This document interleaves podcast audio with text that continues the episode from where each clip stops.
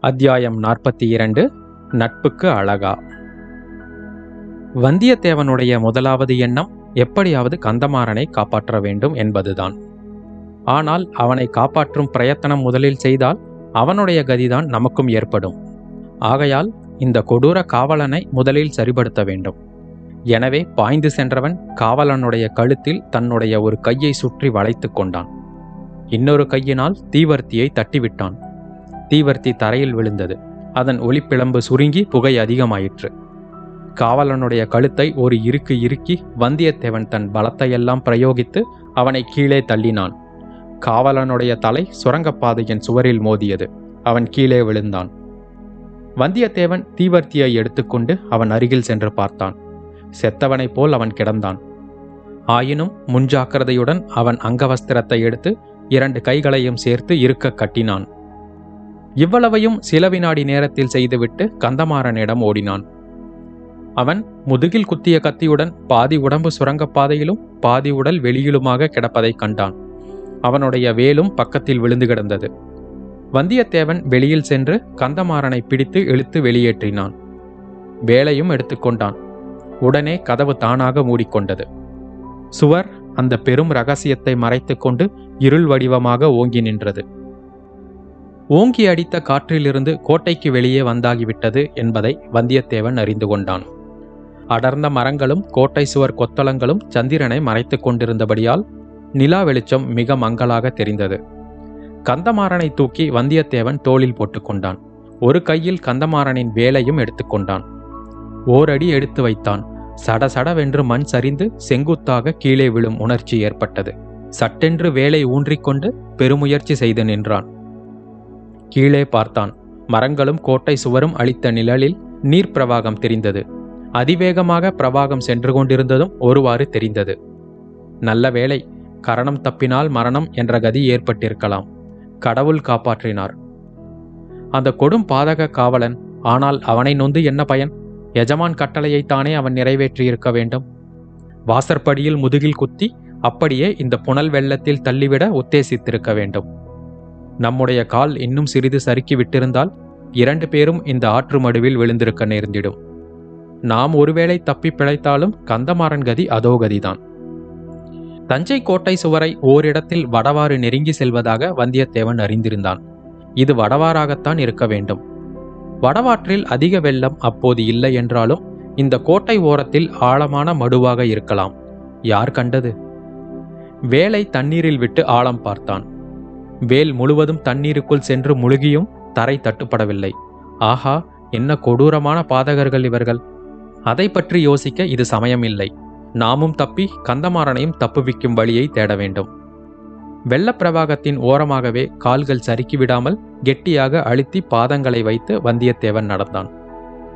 தோளில் கந்தமாறனுடனும் கையில் அவனுடைய வேலுடனும் நடந்தான். கந்தமாறன் இரண்டு மூன்று தடவை முக்கி முணங்கியது அவனுடைய நண்பனுக்கு தைரியத்தையும் மன உறுதியையும் அளித்தது. கொஞ்ச தூரம் இப்படியே சென்ற பிறகு கோட்டை சுவர் விலகி அப்பால் சென்றது. கரையோரத்தில் காடு தென்பட்டது. கீழே முட்கள் நிறைய கிடந்தபடியால் காலடி வைப்பதும் கஷ்டமாயிருந்தது. ஆஹா இது என்ன? ஒரு மரம் ஆற்றில் விழுந்து கிடக்கிறதே. நல்ல உயரமான மரமாயிருந்திருக்க வேண்டும். வெள்ளம் அதனுடைய வேரை பறித்து விட்டது போலும். பாதி ஆறு வரையில் விழுந்து கிடக்கிறது. அதிலேறி தட்டு தடுமாறி நடந்தான். வெள்ளத்தின் வேகத்தில் மரம் அசைந்து கொண்டிருந்தது. மரத்தின் கிளைகளும் இலைகளும் தண்ணீரில் அலைபுரண்டு தவித்தன. காற்றோ அசாத்தியமாக அடித்துக் கொண்டிருந்தது. மரத்தின் நுனிக்கு வந்ததும் வேலை விட்டு ஆழம் பார்த்தான். நல்ல வேலை முருகன் காப்பாற்றினார். இங்கே அவ்வளவு பள்ளம் இல்லை வந்தியத்தேவன் மரத்திலிருந்து நதியில் இறங்கி கடந்து சென்றான்.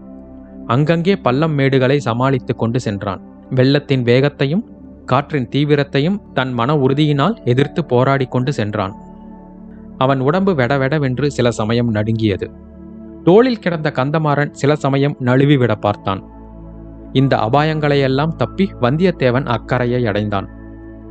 கொஞ்ச தூரம் இடுப்பு வரை நனைந்த ஈரத் துணியுடன் ஆஜானுபாகுவான கந்தமாறனுடைய கனமான உடலை தூக்கிக் கொண்டு தள்ளாடி சென்ற பிறகு மரநிழலில் சிறிது இடைவெளி ஏற்பட்ட ஓரிடத்தில் கந்தமாறனை கீழே மெதுவாக வைத்தான். முதலில் சிறிது சிரம பரிகாரம் செய்து கொள்ள விரும்பினான். அத்துடன் கந்தமாறனுடைய உடம்பில் இன்னும் உயிர் இருக்கிறதா என்பதை நிச்சயப்படுத்திக் கொள்ள விரும்பினான். உயிரற்ற உடலை சுமந்து சென்று என்ன உபயோகம்? அதை காட்டிலும் அக்காவலன் உத்தேசித்தது போல் வெள்ளத்திலேயே விட்டுவிட்டு செல்லலாம். இல்லை இல்லை உயிர் இருக்கிறது பெருமூச்சு வருகிறது நாடி வேகமாக அடித்துக் கொள்கிறது நெஞ்சு விம்முகிறது. இப்போது என்ன செய்யலாம்? முதுகிலிருந்து கத்தியை எடுக்கலாமா? எடுத்தால் ரத்தம் பீரிட்டு அடிக்கும் அதனால் உயிர் போனாலும் போய்விடும். காயத்துக்கு உடனே சிகிச்சை செய்து கட்டு கட்ட வேண்டும். ஒருவனாக செய்யக்கூடிய காரியம் அல்லவே வேறு யாரை உதவிக்கு தேடுவது? சேந்தன் அமுதனுடைய நினைவு வந்தது. அவனுடைய தோட்டமும் வீடும் வடவாற்றின் கரையிலேதான் இருக்கிறது. இங்கே சமீபத்தில் இருக்கக்கூடும். எப்படியாவது சேந்தன் அமுதனுடைய வீட்டுக்கு தூக்கி கொண்டு போய் சேர்த்தால் கந்தமாறன் பிழைக்க வழியுண்டு. ஒரு முயற்சி செய்து பார்க்கலாம். கந்தமாறனை மறுபடியும் தூக்க முயன்றபோது அவனுடைய கண்கள் திறந்திருப்பதைக் கண்டு வந்தியத்தேவன் வியப்பும் மகிழ்ச்சியும் கொண்டான். கந்தமாறா நான் யார் தெரிகிறதா? என்று கேட்டான். தெரிகிறது நன்றாய் தெரிகிறது. வல்லவரையன் நீ உன்னைப் போல் அருமையான நண்பனை தெரியாமல் இருக்குமா? மறக்கத்தான் முடியுமா? பின்னால் நின்று முதுகிலே குத்தும் ஆப்த சிநேகிதன் அல்லவா நீ? என்றான் கந்தமாறன். வல்லவரையனை இந்த கடைசி வார்த்தைகள் சவுக்கினால் அடிப்பது போல் இருந்தது ஐயோ நானா உன்னை பின்னாலிருந்து குத்தினேன் என்று ஆரம்பித்தவன் ஏதோ ஞாபகம் வந்து சட்டென்று நிறுத்தினான். நீ குத்தவில்லை உன் கத்தி என் முதுகை தடவிக் கொடுத்தது.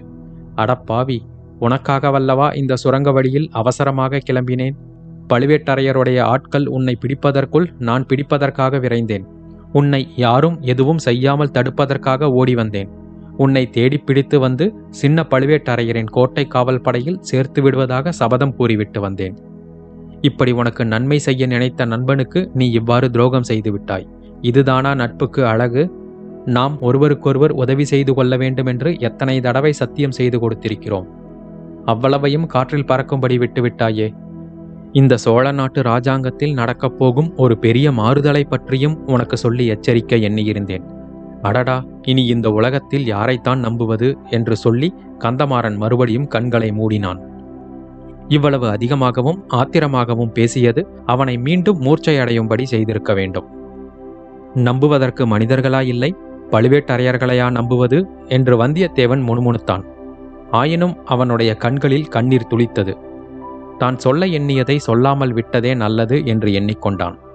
கந்தமாறனுடைய உடலை மறுபடியும் தோளில் தூக்கி போட்டுக்கொண்டு நடந்தான்.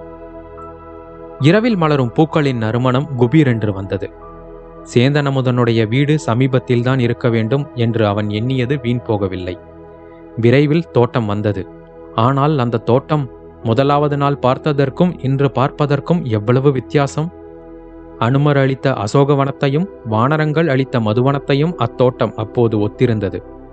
ஆஹா தன்னை தேடிக்கொண்டு பழுவேட்டரையரின் ஆட்கள் இங்கே வந்திருக்கிறார்கள் போலிருக்கிறது. வந்தவர்கள் இத்தகைய அக்கிரமங்களை செய்துவிட்டு போயிருக்கிறார்கள்.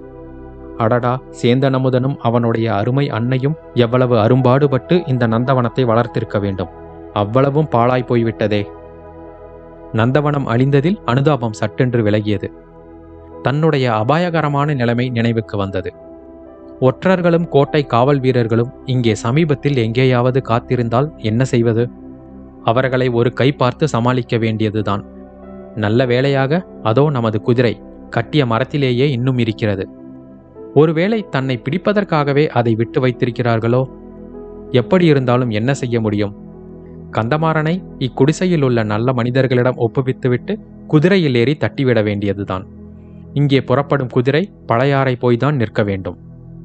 மெல்ல மெல்ல அடிமேல் அடி வைத்து நடந்து குடிசை வாசலை அடைந்தான். வாசல் திண்ணையில் படுத்திருந்த சேந்தன் அமுதனை தட்டி எழுப்பினான்.